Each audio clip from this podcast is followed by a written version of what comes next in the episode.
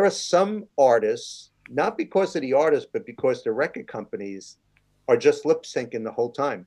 Right. And they even have certain pads on the drums. So if you hit the drum, there's no sound, it's dead. Oh. And in pianos, they'll actually mute out. So if it's an acoustic piano where there's the hammers and stuff, it doesn't hit anything. So you could hit you could hit notes, you could hit amps, you could nothing.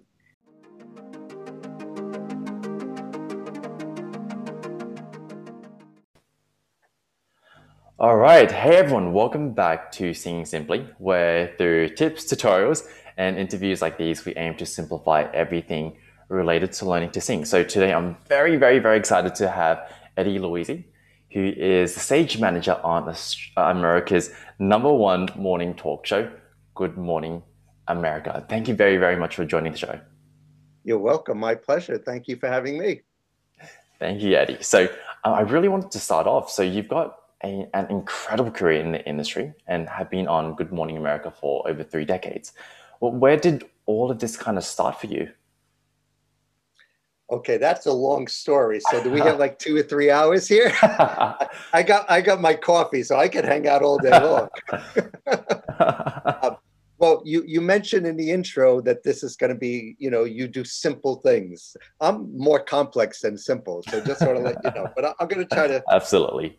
Um, in in a nutshell, okay. I went to Hunter College, New York City. It's a CUNY school, right? City University. I took up communications. I eventually got an internship at WPIX TV, Channel 11, where they do Yankee baseball. I got hired while I was still in school. Then after that, I started sending out resumes mm. all over California, New York, because I wanted to do entertainment, not news and sports. I started freelancing at the soap opera All My Children. And then eventually I did Good Morning America. Do you want me to tell you my little story of Good Morning America, or you want to move on to something else? I'd love to hear it.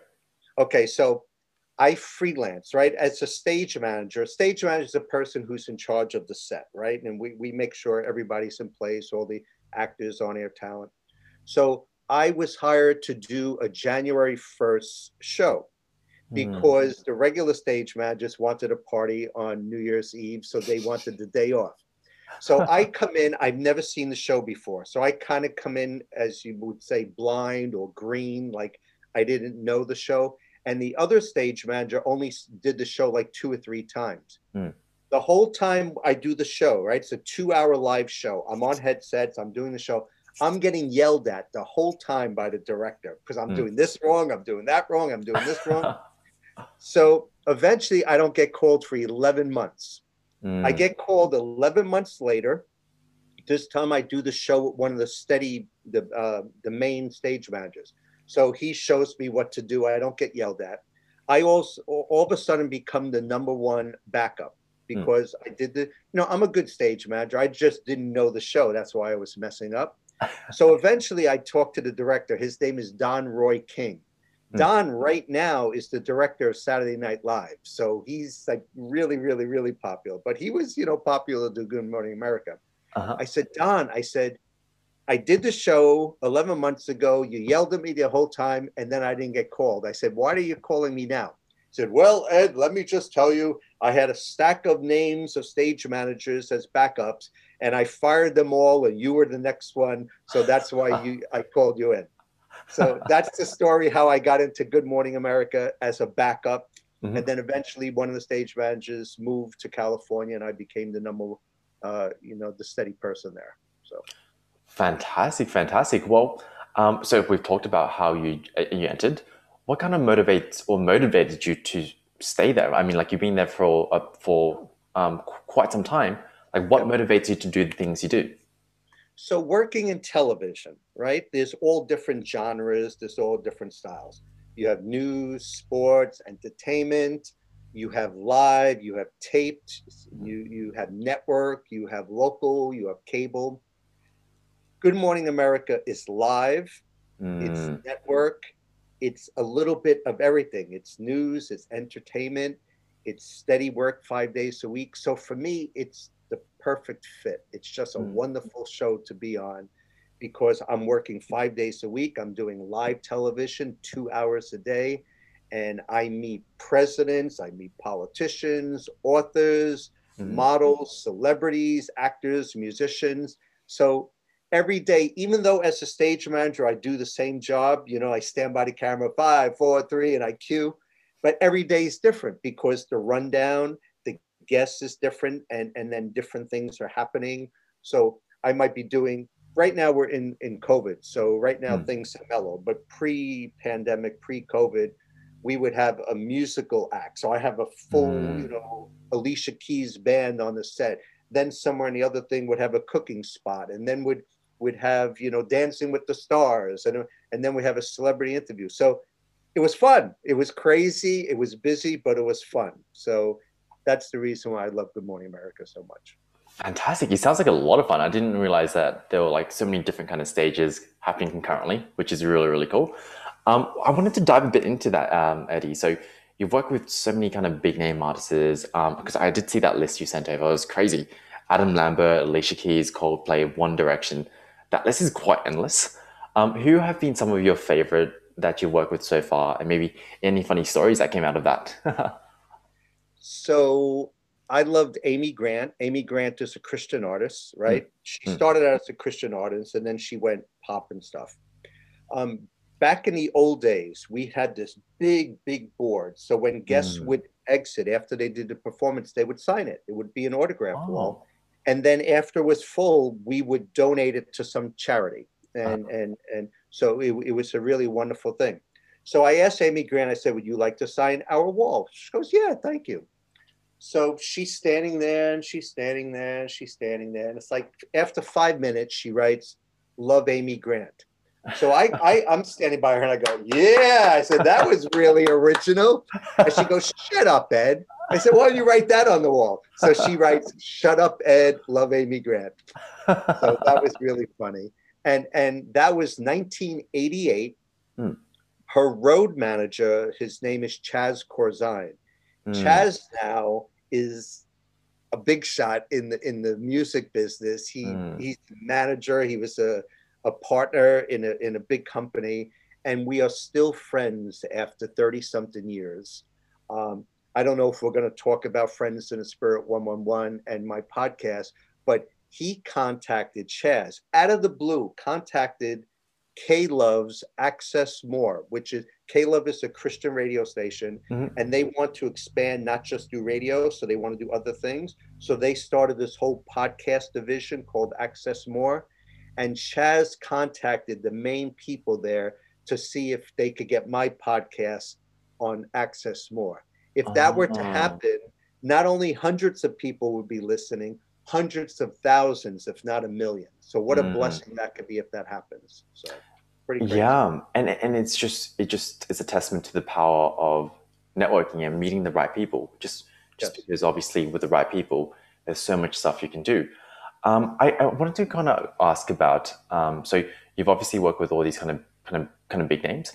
Um, I, one, one thing I noticed is that there is so much kind of talent and skill in the industry, and obviously, as someone who's kind of interacted them, and as, as I know you're a musician yourself as well, what, what do you kind of think separates these kind of bigger name artists from those from the rest? Actually, interesting. Mm. Hey everyone, if you're looking for a Christmas gift this year for a friend or family or even yourself, why not give them a singing lesson over Skype or Zoom? So these sessions are really, really fun and a great way to start off the year whilst being COVID safe. Now, to get them started, I'm doing free 20 minute trial lessons at the moment. To reserve your time, all you need to do, DM me on Instagram at sing with Ivan. So that's sing with Ivan, or you can just email me at singing simply with me at gmail.com. So that's singing simply with me at gmail.com. Now, if they're ready to jump into a full session, just head right over to singingsimply.com slash book and reserve a session for them today. I see difference in all these big name artists. Okay. Mm. I see some people that are just, it's all about them. They have their entourage. Uh. You ah. can't look them in the eye. You can't this, you can't that. And then I have some of these big, big shots that just come in. sound checked in their jeans and t-shirt very humbly. They have their coffee. They say hi to people, and I could just like I'm chatting with you. I could be one two feet from them and just chit chat and this and that, and they're down to earth. Where uh-huh. other people, you have to talk to their manager and you have to talk uh. to this. Ah. So I've seen the gamut of all that. Yeah. Um, and me personally, being a musician, um, the the main artist, the celebrity, they're cool and they're fun, but mm. I enjoy the background musicians a hundred times more. Uh. Especially when I see a musician like I don't know if you know the name Steve Gadd, but Steve Gadd is a famous drummer. He's in his 60s now, if not 70 years old. Mm. He's played with everybody. Mm. So if I see a Steve Gadd, I'm like, wow, excited. Or Nathan East, who's a famous bass player, because these people have played on hundreds and thousands of albums of all different artists. Where yeah. you know you have James Taylor. James Taylor's great, and James Taylor's James Taylor. But mm-hmm. Steve Gadd has played with James Taylor and Paul Simon and with all you know thousands of other groups. So mm-hmm. I always enjoy you know talking and hanging out with the band more than the actual artists. Fantastic, fantastic, cool. Um, actually, it was actually cool to kind of see your perspective on that because I think uh, obviously a lot of times the attention will be on the kind of bigger names, uh, or, or, or, at least sometimes, right? Um, I, I, would like to dive a bit deeper into your role, Eddie. So, um, say, say for example, if Demi Lovato comes onto the show for a live gig, but what would be like a bit of like the kind of the prep work or like some of the behind the scenes that would you would kind of focus on um, when she jumps on the show? So me as a stage manager, Demi has been on many, many times. Okay, uh-huh. so I know Demi as a young little girl, and when she used to come on years ago, my daughters who are now 13, 18, and 21, they were little girls. They would mm. come and they would hug and kiss Demi. Oh. She was like a sweetheart. Mm. Um, and also Selena Gomez and the Cheetah Girls and Jonas Brothers and all those, you know, different Disney groups and stuff. For me, let's say I'm doing a, a GMA, Good Morning America summer concert series. Okay. We started the summer concert series as Bryant Park, which is in 42nd Street in Manhattan. And then after several years, we moved to Central Park. Mm. As a stage manager, I would come in, I would have a meeting with the director and the crew We'd mm. have a rundown so we know all the different hits, all the different song segments mm. we're doing, little teasers like what you do, or little bumpers, we call it. Bumpers. Then I go on to the actual stage and I usually meet the road manager or the production manager of the band and uh-huh. shake hands. And then I give him a rundown or her and we go over the rundown and I say, these, this is what we're going to do. This is what I need, blah, blah, blah, blah. I tell them in between song one and two, there's a two minute commercial. In between song two and three, we're going to bring director's chairs and have an interview. Ah. So I kind of do all that behind the scenes. Most of the time, the artists, depending on who they are, right? Like I said earlier, some of them will come real early and they'll come and hang out and they'll sound check and they'll be really, I could chit chat with them. Some of them will just sound check behind the set with a microphone. They don't want to be seen. So uh-huh. they'll just test, test, test. They have the ears in, they're happy. And then the first time they're on the stage, the first time the audience sees them is live for national TV. So they want this whole big type of entrance and this, you know. So, excuse me. So everything really depends, you know. But as a stage manager, I'm, I'm the person that's in between the control room, the director and producers, mm. and the talent. So mm. if the control room director producers are having a rough day and it's crazy and they're yelling and stuff like that, I get it and I have to filter it and talk the talent. Because if I'm all nervous and all this and that, that makes yeah. the, the on-air talent that. Or if the on-air talent's getting all nervous and stuff, I have to try to calm them down. And um, my wife uh, told me because I've had on Facebook, I have a lot of old photos of, of different mm-hmm. artists and celebrities mm-hmm. I work. With. And several people said, Ed, you should write a book. I said, Well, I don't yeah. want to write a book with just celebrity pictures. Like that's kind of boring. Hmm. But I'm a very spiritual friend, right? I have a ministry called Friends in the Spirit 111. My hmm. wife said, Why don't you write a book and call it Cue the Spirit? Because as a oh. stage manager, I cue but I also cue the spirit. I've Mm. been at GMA for, like you said, over three decades. My spirit, my personality has been involved, entrenched with the walls, the studios of GMA, and all the different people from the host to the guests to the audience members to Mm. people like my dear friend Michael Emery Sherlock, who was a guest of Robin Roberts. I so as a stage manager, my spirit, my my work ethic, my professionalism touches many different people. So um so you never know. Maybe somewhere in the future, cue the spirit, a book will happen. But you know, right now we're we're not pursuing it, but we'll we'll see what happens. I'm excited. I'm very, very excited because uh, you've obviously got um, a lot of experience and, and almost like a, a really awesome journey um, to kind of share. Um, okay, well, I mean, have you have you worked on non-live sessions? So I know GMA is a live kind of two-hour set. Well, is there any kind of differences when you run those recordings versus the live sessions? So for me, I love live Uh-huh. because live, you do it, it's done. Goodbye. You know what I'm saying? if you do anything taped, taped music, Hmm. taped acting, like I worked on all the soap operas. I worked on All My Children, One Life to Live, Ryan's Hope, Loving, Another World. Oh. I've done all that. Uh-huh. Once you work on anything that's taped, right? If it's not up to par, stop, do it again, take one, take two, Ah, take right. three, take 10. Or musician wise, you know, oh, I, I didn't like the, the guitar in my ear, or I didn't like this, or or my my voice cracked, you know, at this one part. So you do it again. Because just like us, we're doing a chit chat and Mm. and we're chatting live, but you're taping it. So I asked you earlier, are you going to edit anything out? And you said no. So this is kind of like live. So if I mess up or say something silly or whatever, um, but certain celebrities want a certain perfection. And then also sometimes the the celebrity the musical artist they don't really care. They just want to be themselves. If they make a little mistake or whatever they want it to go out naturally. But Mm. sometimes the record company doesn't want it. The record Ah. company wants perfection. And i guess because you do a lot of audio stuff a lot of your um, your people that watch your show know about audio and pro tools and stuff. mm. we have a lot of musical artists that backstage there's pro tool tracks that are playing in addition to the musicians Okay. Um, mm, so we have a stage manager backstage cueing pro tools and then a, a stage manager front of house working with the musicians. Yeah. people always ask what is real? What are, what's going out on the air? You know is is their voice going out? Or the musicians going out? And i say i don't know because i am not in the audio booth that actually sends all the sound out all mm. I know is they're hearing tracks. So tracks are going in their ears, tracks are coming through the speakers, and they're playing. There are some artists, not because of the artist, but because the record companies are just lip syncing the whole time. And they even have certain pads on the drums. So if you hit the drum, there's no sound, it's dead.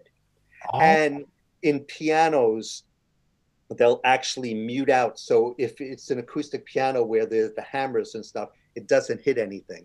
So you could hit you could hit notes, you could hit amps, you could nothing. So they're just faking it. And it's like oh.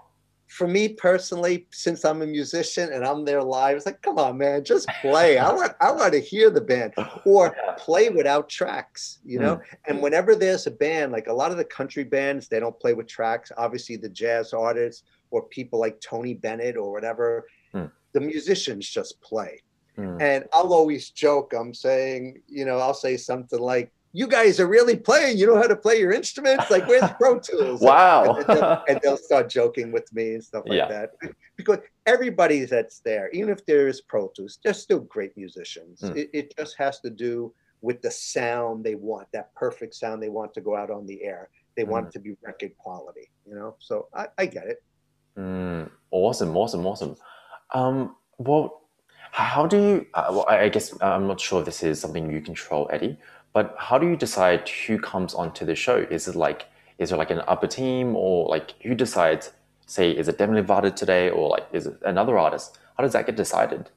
so yeah there is an upper team Mm. okay so at good morning america and all shows right you have producers, you have bookers, you have writers, you have researchers, and then you have the crew. Mm. So at Good Morning America, I would say people like musical artists, Mm. that could be booked three months in advance because especially pre-COVID when they're going on tour and stuff. So the the management company of the artist plus our producer bookers, they chat with each other and work out a schedule and say, okay, I'm going to be in New York these Right. couple days, or I'm in Philly and I could hop on a quick plane and I could do your show and then I could go do my concert. So they pre-book all that stuff. Mm. Then all the newsy type stuff, because we are ABC News also, that gets booked the day before, if not even early in the morning. If something happens, you know, if there's a fire or something, or some type of tragic crime scene or whatever, if that's happening at six o'clock in the morning, we change the whole rundown that first half hour and make it, you know, Mm. um, very newsy and right matter of fact and current. Cool. Yeah. So it sounds like there's a bit of like almost like last minute contingencies and things like are pre-booked. And this is why. Hey everyone! If you're enjoying this episode, make sure to subscribe, share with one of your friends, and rate this podcast. This would really help grow our community so we can make learning to sing simple for everyone.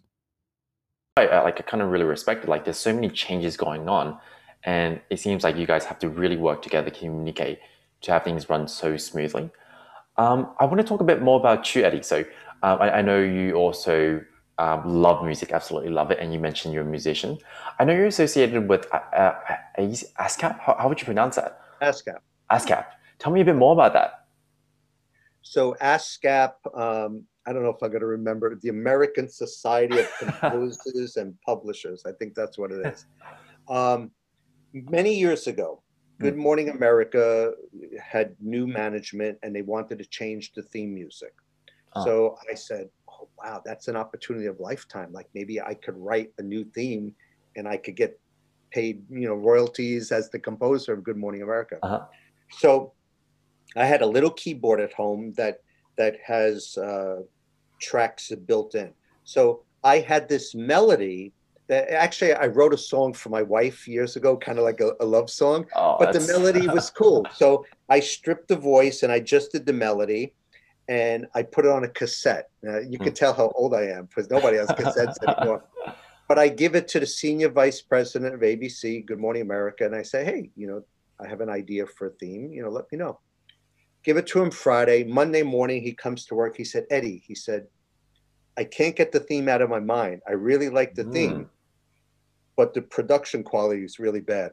right. He said, "Can you can you pick it up a notch?" I said, "Yeah, I'll I'll talk to some friends because I I'm not a big production type studio person. Yeah. So I go to one buddy who's a, who's a, a local friend who has a MIDI studio. He produces it. Give it to my VP again, and he says it's better, but it's still not right. Mm. Then I give it to another friend who I met on the set of Good Morning America. He was the piano player for Donna Summer at the time, right? Right. 70s disco artist. And he lived like a half hour from me. So I told him the deal. And so he produced another version, which was better, but still didn't nail it. Oh. So now I go to a friend. His name is Michael Whalen. Michael Whalen is a big time composer and he's a, a, an artist now that he does all his original music. So I call him up and I tell him, Hey, Michael, I said, I have this theme, ABC. He said, Eddie, he said, I'm not an arranger, I'm a composer. He said, Let's mm-hmm. make a deal. I said, Okay, let's make a deal.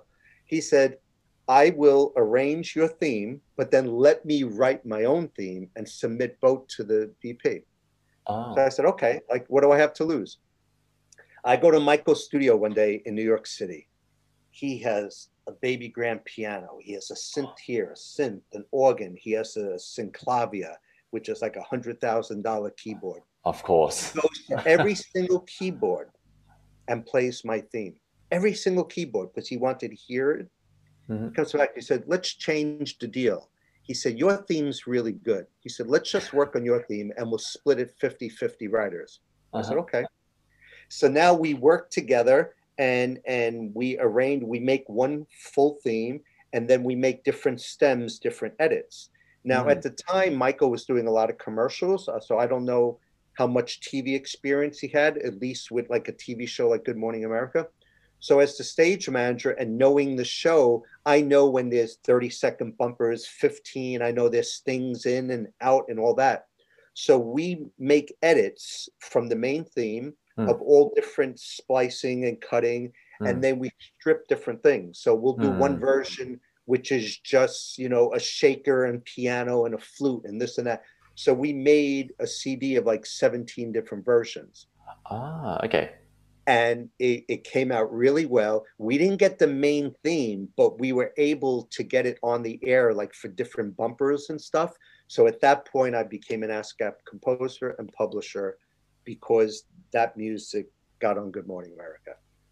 Uh, so, so is that it, it? So to kind of get into this association, do you need to have like some like some published work? Is, is that the condition yeah. of entry? Ah, and, okay. It, it, it's kind of like like I'm also in the Directors Guild of America. It's a it's a catch twenty. Is it catch twenty? Catch twenty two? Uh, I always forget what it is. But you can't get a job. You can't get a job unless you're in the union. You can't get in the union unless you have a job. Mm. So you can't get into ASCAP unless you have your music in an ASCAP company. So right, right. ABC is ASCAP. So once the music appeared on ABC, then you get approved to be an ASCAP because then there's all royalties. People pay out the royalties and all that sort of stuff. Awesome, awesome, awesome. Um, cool. So, um, so obviously, like you, you're, um, you've got some composing skills under you. Um, that's really, really awesome. Tell me a bit more about. So you, in, in your kind of career so far, what has been some of the kind of more important skills that you've developed so far? In my career? Yeah. And are we talking my music career, my TV career, my ministry career, my mentoring career? Because I have the four M's media, music, ministry, and mentoring. So right, pick, right. Pick what, what do you think your audience would be more interested in? I'm going to be a bit greedy here. I'd love to yeah. talk about music and mentoring. Okay. Um, so maybe music first, because I think that's that's what we were talking about just so now. music first, okay? And and I don't know who your audience is. I'm not sure if they're students, if they're college, mm. if they're amateurs trying to break in, or they're pros, or a combination. I'm 61 years old right now. When I was in high school, I started playing guitar at 12. Mm. Okay. When I was in high school and college, no one mentored me. Mm. I would have loved to have been a professional musician. I would have loved to have been a producer and a songwriter. That that would have been my dream because at a certain age I started doing music and stopped playing sports. So but no one mentored me. So mm. no one told me that I should have learned to read music because mm. if I learned to read music, I could have been a session player. I could go into any studio and I could read charts. Okay. I could read chords and I could read basic notes, but I can't sight read music. Mm. I always thought to be a full time musician, you have to work nights and weekends because mm. I'm always thinking concerts and traveling and small venues, clubs and bars, big concerts are always nights and weekends. Mm-hmm. I didn't realize that you could have a job nine to five being a session player, right? So I would have loved to know that there is actual studio work, session players, nine to five. A lot of these session players too, they'll do three or four sessions a day. So they're getting paid three or four times a day. They'll mm. come in, they'll do an hour session or a two hour session, then they'll do another session, then they'll hop in the car and do another session. My dear friend Nathan East, who's a very famous session bass player, and now he's mm. a solo artist too. He used to do that back in the early 70s. They do three sessions a day. And once you get really good, you get like triple pay. You get like golden pay. So it's like, so that would have been a, a, dream. That would have been something I really would have loved to have done. So mentoring, nobody mentored me into that. Mm. But in chatting with you and in this podcast, and I've done other interviews, I always tell that story about mentoring. Mm. I'm also part of a, an organization called Future Now Media Conference. Mm. And that's more TV type mentoring, but I'm a I'm a TV mentor. And actually, after this interview, around eight o'clock or so, I'm going to mentor a, college student. Oh. And that's more about careers, but they all have different careers. Some want to be in music, and some want to be in broadcast TV, and some want to be in education. Mm. And eh, part of mentoring is just listening, listening to people and seeing what their dreams and goals are. And then you kind of try to steer them. You try to put in your two cents, your experience. And then if you really connect with somebody and you really like them, mm. introduce them to other people. Mm. You know? Hmm. Some people people have called me a connector. Let me tell you a quick little story. Absolutely. I was uh, a friend of mine, Joan Bauer. She's a, a, an author. She writes young adult novels. She had a grandson who just graduated, graduated college, and I knew her through a friend, Tony Rossi, the Christophers. I directed some of their TV shows. So they wanted me to mentor the grandson. So we get together for breakfast. It's Joan, her grandson, and me Tony couldn't make it. He was busy with work. We're chit chatting. I'm spending a half hour giving him different advice mm. and telling him, I'll connect you here, I'll connect you there. I say, look, the bottom line is I'm a stage manager. Mm. As a stage manager, I can't hire you for a job.